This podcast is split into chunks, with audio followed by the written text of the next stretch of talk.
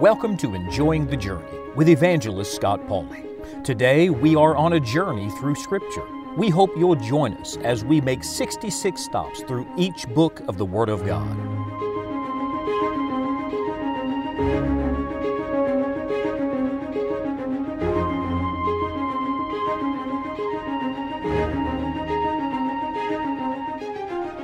Hello, friends. We're journeying through the Word of God together. I hope you're enjoying the journey. We've come now to a most interesting book in the Old Testament. We've come to the book of Numbers.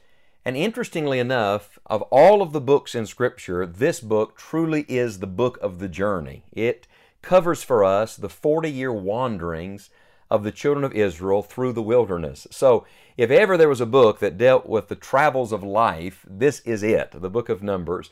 We know, of course, that Moses is the man that God uses to pen the first five books of the Bible Genesis, Exodus, Leviticus, Numbers, and Deuteronomy.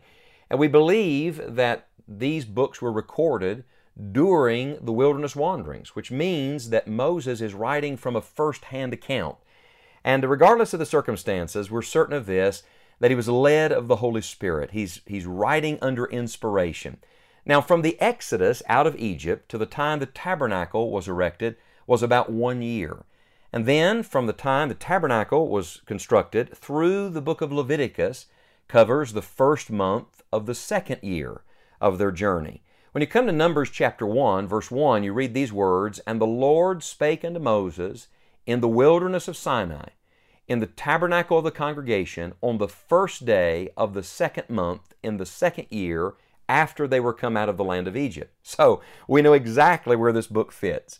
Numbers begins with the second month of the second year and then progressively unveils for us the history of their wilderness wanderings. Now, in a very real sense, all of these books are historical books.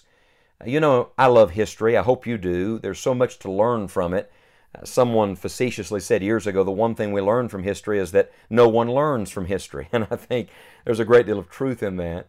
Uh, but history, I believe, aptly is his story. It is the story of God dealing with man. As you read through these books of the Bible, you see certain covenants that God makes, you see certain periods of time. But one thing is always true, and that, my friends, is the faithfulness of God. Now, in contrast to the faithfulness of God, the book of Numbers shows to us the faithlessness of His people and the unfaithfulness I, I got to be honest with you. When I read the book of Numbers, I want to get aggravated at the children of Israel until I realize uh, that this story is often my story. That so many times the Lord has delivered me from Egypt, but instead of entering into the land of Canaan, I wander around in the wilderness of my flesh, a defeated person, not because God intended that, but because of my unbelief and my disobedience. Now, the book of Numbers gets its name from two numberings. Uh, literally, there are two specific times where the children of Israel were numbered. The first one is at the beginning of the book, the second is at the end of the book. The first numbering took place at Mount Sinai. You can read about it in Numbers chapter 1. And at that time, there were 603,550 Jewish men numbered.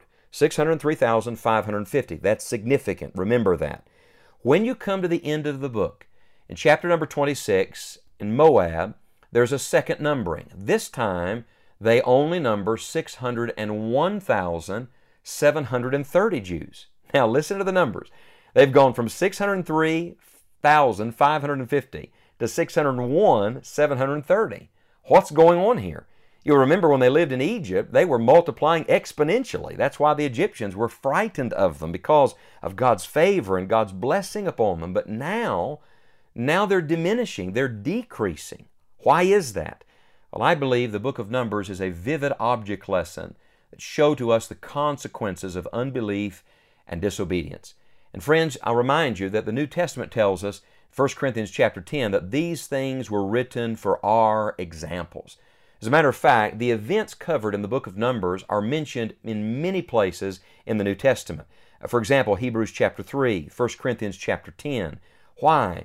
God gives us this record not to depress us, but to warn us, to remind us that if we're not careful, our unbelief can lead to great ruin.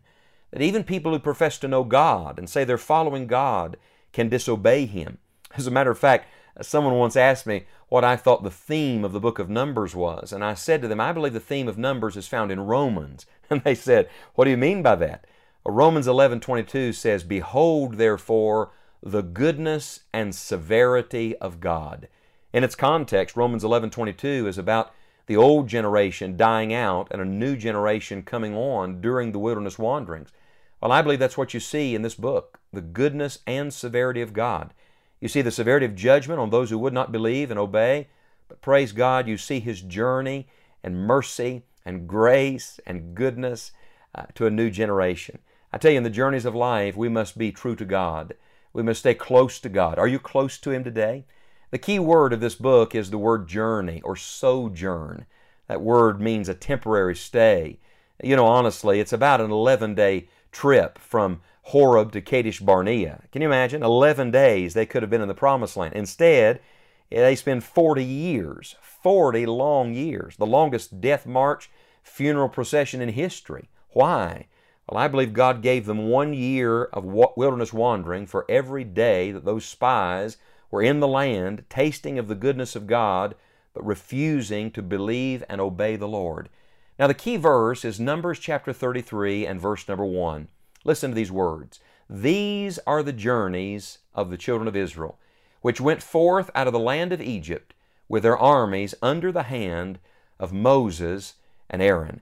Now, friend, they were under the hand of Moses and Aaron, but they were under the watchful eye of God the whole time. Numbers 33 1 says, These are the journeys of the children of Israel. May I ask you a question? When your life's journey is done, when this journey is done for you, what will the record say? When your children and your grandchildren talk about your Christianity, your walk with God, what will they say? Oh, I don't know about you. I don't want the story of Numbers to be my story. I'm getting ahead of myself here. I want the story of Joshua to be my story.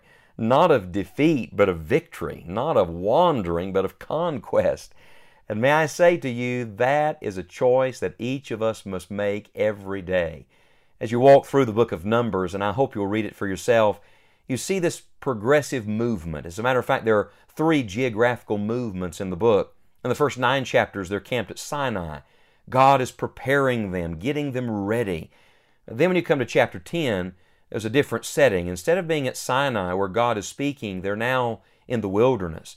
And from chapter 10 through chapter 21, that's where they are, wandering around in this wilderness. They're complaining, they're criticizing, uh, they're dealing with one conflict after another. Can I just tell you, that's a picture of the life of flesh.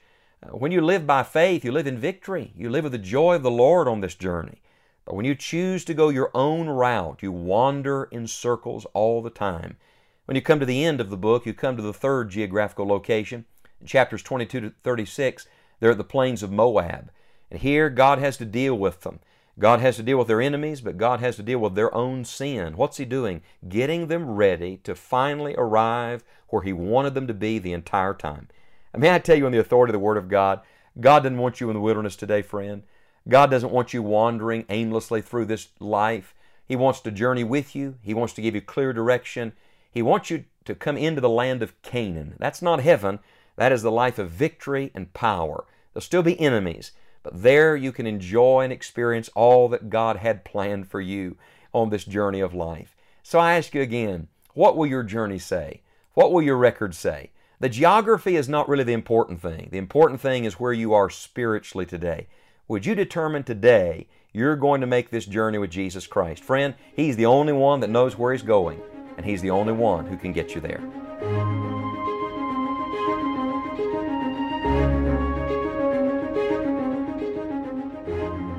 Friend, did you know that the purpose of the Bible is not to know the Bible, the facts, the people, the places, but instead the purpose of the Bible is to know God?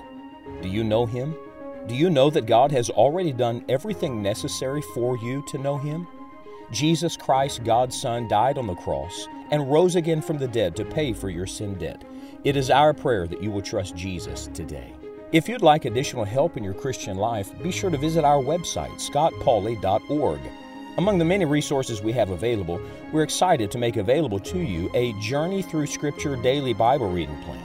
This will be a tremendous help in our current study. Until next time, may God help you to enjoy the journey.